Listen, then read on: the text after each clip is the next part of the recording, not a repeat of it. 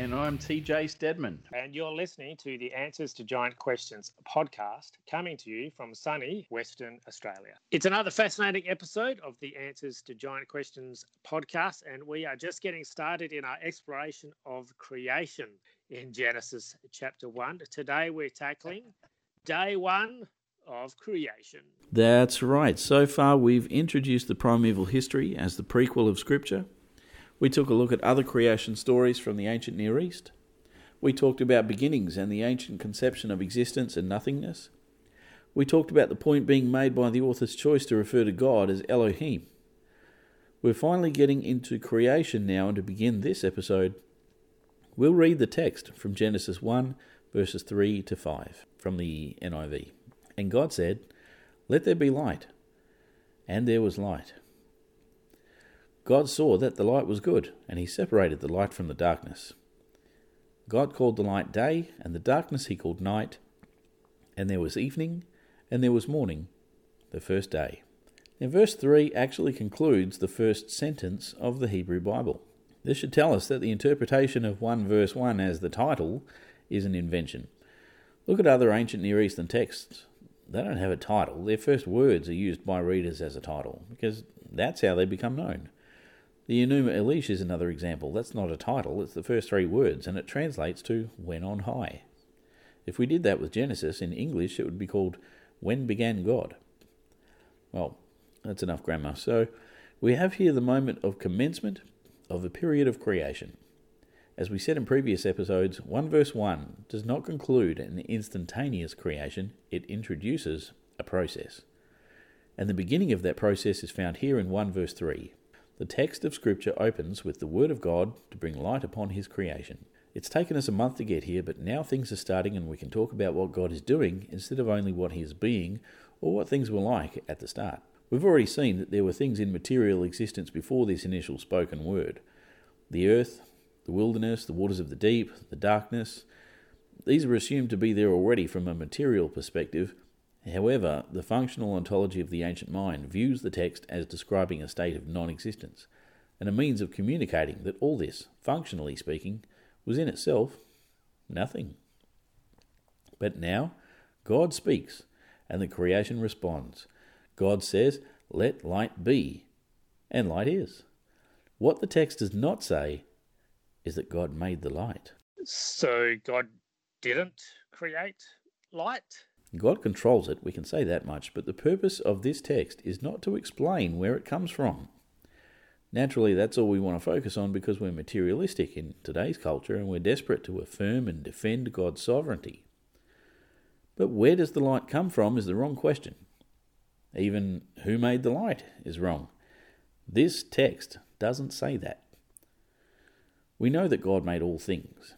We know he is pre existent and eternal. We know that all things were brought into being and are sustained by his power, but that's not what this text says. When you start talking about that stuff, you get off the point. The right question is why is God talking about light? Okay, so let me ask the right question. Why is God talking about light? That's a great question. Thanks for asking that question. Given what we looked at before about functionality, we should understand then that this command isn't the material creation of light, it is a call to function. The light was there, out of view, out of focus, without purpose or relevance. Now God says, Let there be. Now that's passive, it's not forceful. God is allowing, not demanding. He's not pushing, He's not making. The light was coming anyway. God is giving the light meaning and purpose. The light has a function, a job to do.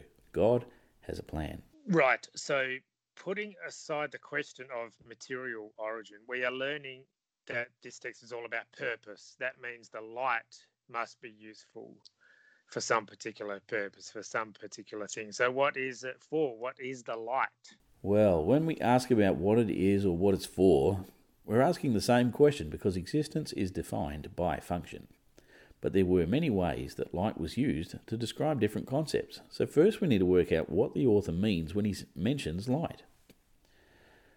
When ancient people spoke about light, often they were talking about the power of sight. If you went blind, they would say your eyes were dim, or the light of your eyes had gone out. That's one way to talk about light. Another use of light is wisdom, truth, or understanding.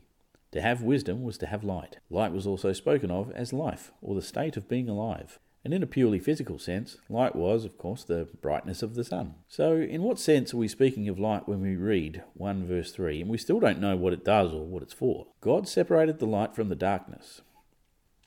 Now, this is an interesting action. You know, when you enter a room and you turn on the light, the, the room illuminates, there's no longer any darkness.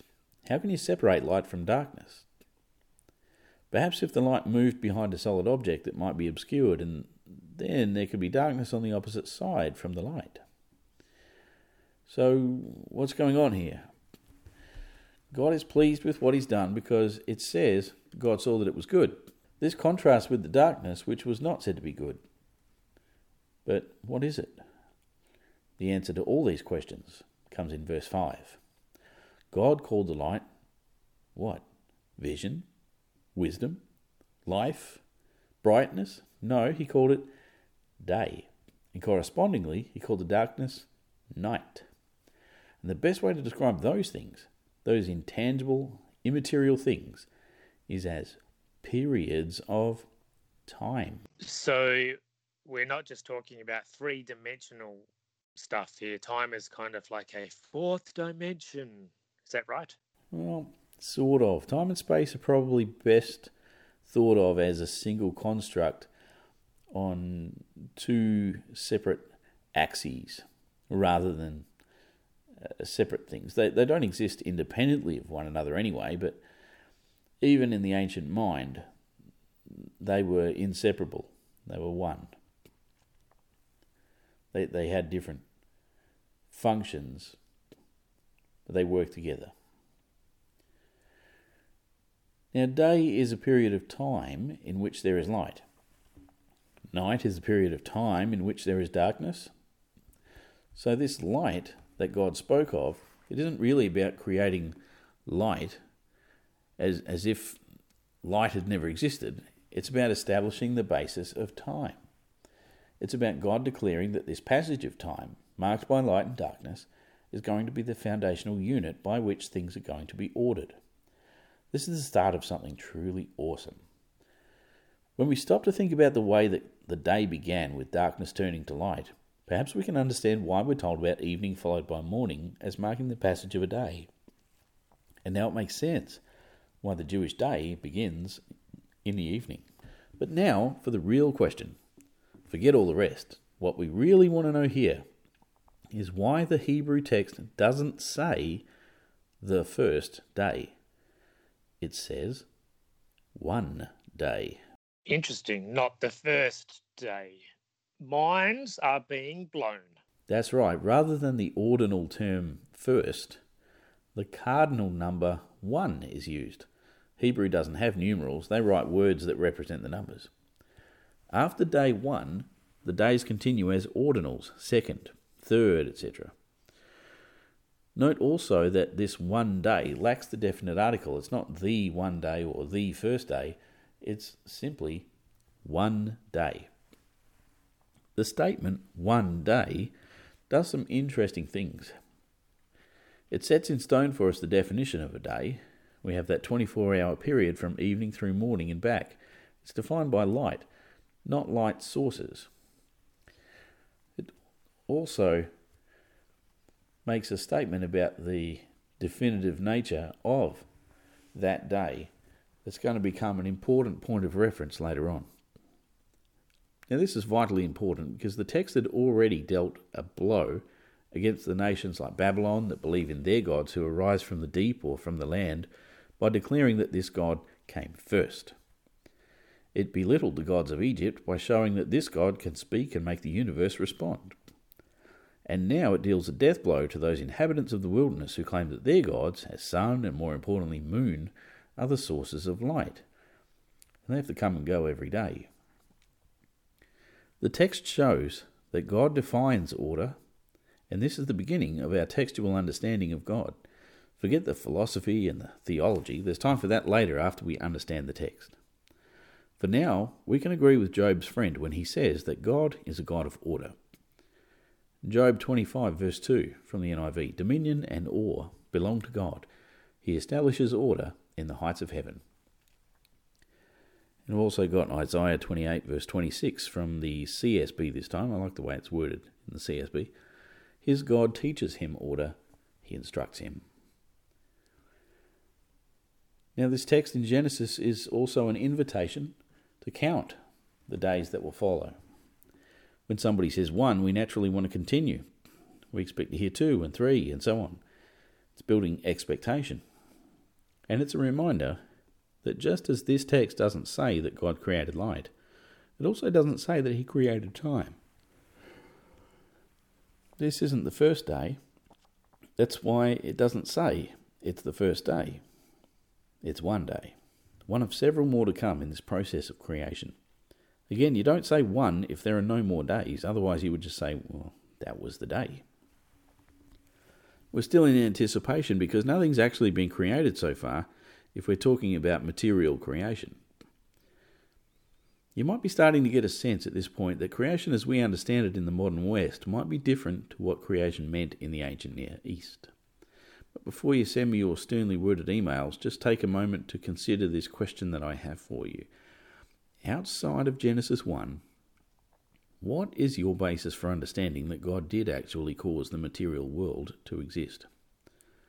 Now, that's not a hypothetical. There are real answers in Scripture, and you need to have them, even if only to satisfy modern intellectual concerns. But maybe the first chapter of this theology book we call the Bible isn't about where stuff comes from. Just a thought. I feel like I'll have to say this a million times and people still won't get it, but again, just to be clear, so far we've seen that the text of Genesis 1 does not say that God caused the material existence of the earth, the waters, the wilderness, the darkness, the light, or even time itself. In a material sense, God hasn't made any of these things according to this text. But that's not to say that God did not call or cause all of this to exist materially, right? The point here is that you need to draw these conclusions from elsewhere in Scripture, though, not from Genesis 1. Yeah, that's right. That's exactly right. It's it's like when I was a kid and went to primary school across the road from my house. If anyone had asked me how to get to school, I would have said, "Well, you, you just go across the road." But it's not that simple. Across the road was a park, like a public green space. You know, there were pine logs set up as a border around the park.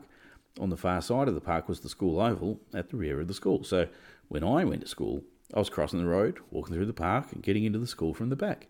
Now, that's fine for me as a little kid, but put me as, as an adult in the same situation and ask me how to drive to school, I'm not going to give you the same answer. As an adult, to get there, I have to drive out of my street, go around the block, go to the front of the school, go in by the front. If I get in my car and go the way my six year old self would explain it, I'll end up breaking my car and getting arrested. Now, it might have been sufficient to get me there as a kid, but now that I'm grown up, I need to get there properly. As a kid, I didn't even know there was a road at the front of the school. I certainly couldn't have told you how to get there. As an adult, I realised that it's no longer okay for me to cross the road, the park, and the school oval and sneak in the back. That's kind of what many evangelicals today have done with creation.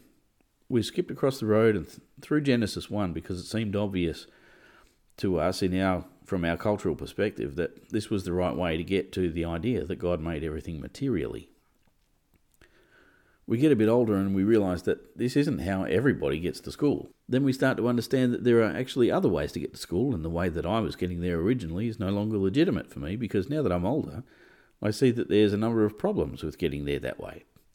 That doesn't leave me without alternatives to accessing that truth. It just means that I have to loosen my grip on the only way that I knew and trust a responsible approach will still get me to the same place. I don't think that the text diminishes God by not having him bring matter out of a vacuum. Just see how God spoke and both time and space responded. See how God alone has power and authority to bring order to the cosmos. This is the majesty of the text. It's not some human contrivance aimed at forcing modern science into an ancient theological and metaphysical masterpiece. We should stand in awe as the text of Scripture destroys the gods of the nations one by one. Watch as everything goes from chaos and nothingness into order and beauty and delight. We worship the God that invites the light to shine on his creation, not one who beats it into submission. We worship one who needs only speak and the universe obeys. This is our God. He doesn't need the cosmos or anything in it. When he speaks and says, Let there be light, it's according to his good pleasure. The light responds and he is pleased. The light wasn't necessary for God, it was what he wanted. He had a purpose in mind for this light, and he used it to delineate time at its most basic level. And that wasn't for his own benefit, because he doesn't need it. He did that for you and me and every living thing that was to come. Great stuff as always. Next week, we're going to explore day two and answer the question what is the firmament? One of those words you don't hear often outside of a Bible study. But for now, we're going to take a deeper dive into the contents of Answers to Giant Questions. So buckle up. You can jump on Amazon now and grab yourself a copy if you haven't already, which I highly recommend that you do.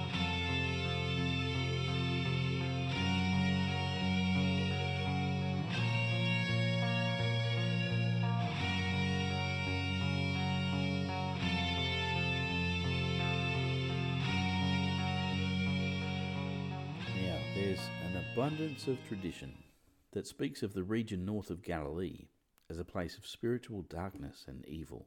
The northern regions of the known world were always considered to be a bad place in the Hebrew mind.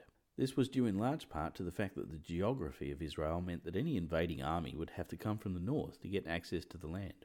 Even when Babylon invaded, and despite their southeastern location, they came from the north to get around the Dead Sea and the desolate Negev to the south. The North had long had an association with evil, and not only on a human level. The North was the location of the mountain of Baal, Baal Zephon, and of course the geographical centre of evil, Mount Hermon.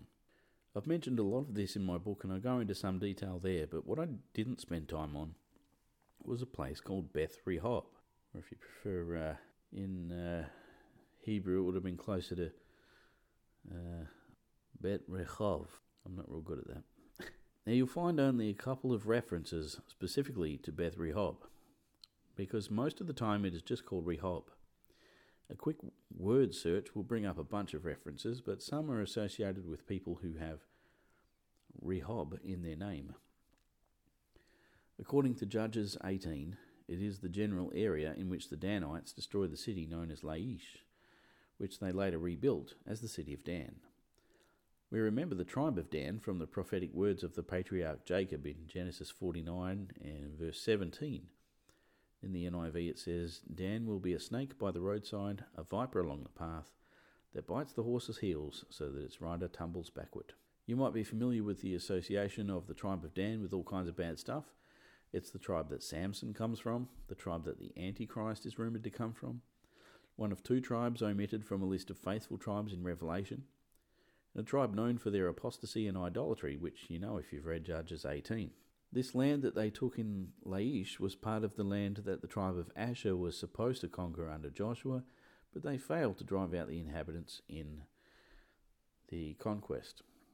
So the people living there, despite their portrayal as innocent and unsuspecting villagers in the book of Judges, uh, they're not good. And rather than wipe them out to bring in the worship of Yahweh, it seems the Danites were bringing gods of their own. The Sidonians, of whom the city of Laish were a distant outpost, long had associations with giants via the Phoenicians, but the Sidonians were too far away to help Laish when the Danites invaded. Laish is an interesting location because it's had so many names over the years. It became Dan, as we know, and as such, it formed part of the region of Beth Rehob. This same area was also known as Panias to the Greeks, Banias to the Arabs. Panias is known for its location at the base of Mount Hermon and particularly for a stream at the foot of the mount which once flowed year round from the melting snow coming down from above. The stream emerged from a cave in the cliff face, running down to the south and becoming one of the major tributaries of the Jordan River. In a sense, it could be called the fountain of the Jordan. That cave was known as the Grotto of Pan, named after the Greek god who was known for a wide variety of phenomena. Paneas also had another name. In the time of the Roman tetrarch Philip, the place was called Caesarea Philippi. The worship of Pan and also of Zeus continued there for many years. Now, I wrote about this and others have as well, Caesarea Philippi is the place from which Jesus ascended a mountain, most likely Hermon, to be transfigured.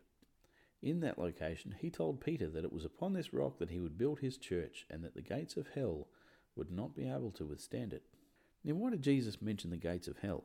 Because the region extending from Hermon in the north to the Arnon River in the south, extending as far west as the Sea of Galilee, was known as Bashan, or in Ugaritic as Batan, the place of the serpent, the earth of the Rephaim, the hell of the dead giants.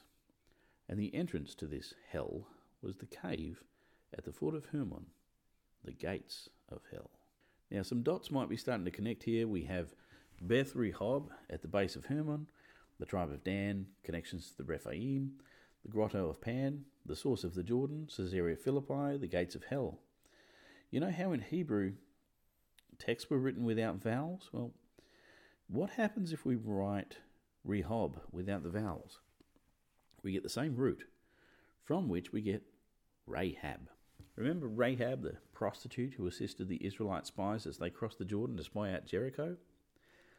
Rahab, which also happens to be one name of the chaos monster better known as Leviathan. And if you've read my work, you know that her name isn't an accident, it is intended to signal the fact that God is turning chaos upon itself to bring about his victory. What if Beth Rehob isn't supposed to be house of the street as it usually gets translated? Could it be the home of Leviathan? The house of Rahab? Well, that sure fits perfectly with every other association we've been able to make with this place. The Watchers descended on Hermon according to 1st Enoch, causing the rebellion of Genesis 6, and in the base of that very mountain which Jesus called the gates of hell, Rahab lay concealed in a cave, hiding behind the identities of countless gods and goddesses, accepting human sacrifices and leading countless devotees away from God. Don't forget also that it was on the nearby eastern shore of Galilee that the demoniac known as Legion was delivered. again, if you've read my work, you'll know about the many connections to Leviathan that that story evokes. As I argue in the book, that act of deliverance basically thwarted Leviathan in a preemptive strike that enabled the transfiguration to take place, which served as a provocation to the forces of evil that prompted the crucifixion. Basically, Jesus came to the house of Rahab and kicked the hornet's nest. Maybe we'll talk more about hornets another time. Well, it's time to wrap up today's episode, but if you want more, don't forget to get yourself a copy of TJ's book, Answers to Giant Questions. We're asking readers to please leave a review of the book on Amazon or on Goodreads to help it become more visible in search results. Even if you just give it stars, that, that will help. But a full review is better and certainly very, very much appreciated. Please also leave a review of this podcast wherever you found us so that new listeners can find us here on the show and in the future, we want to be talking about your stories as well, not just our own. So if you have had a particular paranormal or spiritual experience, we want to hear from you. And we're also on the lookout for your testimonies about how you have found the content in answers to giant questions to be helpful and or useful. Of course, this podcast comes out every week. You want to make sure you never miss an episode. So if you haven't already subscribed, please do that now and you'll get notified when every new episode drops. And that's all we have time for today. We'll catch you next time on the Answers to Giant Questions podcast. Thank you for listening to the Answers to Giant Questions podcast, a production of the Raven Creek Social Club. If you like what you heard today, please take a moment to rate or review the show. Music supplied under copyright by Brain Forsaken, brainforsaken.com. You can get the book Answers to Giant Questions by T.J. Stedman on Amazon, paperback, or back. Check out the other podcasts at ravencreeksc.com, go to giantanswers.com or Giant Questions. Read the blog, catch us on the socials. Don't forget to subscribe to the friends of the show. Send us your giant questions and stay tuned to the podcast to get answers. We'll see you next time. Until then, stay safe. God bless.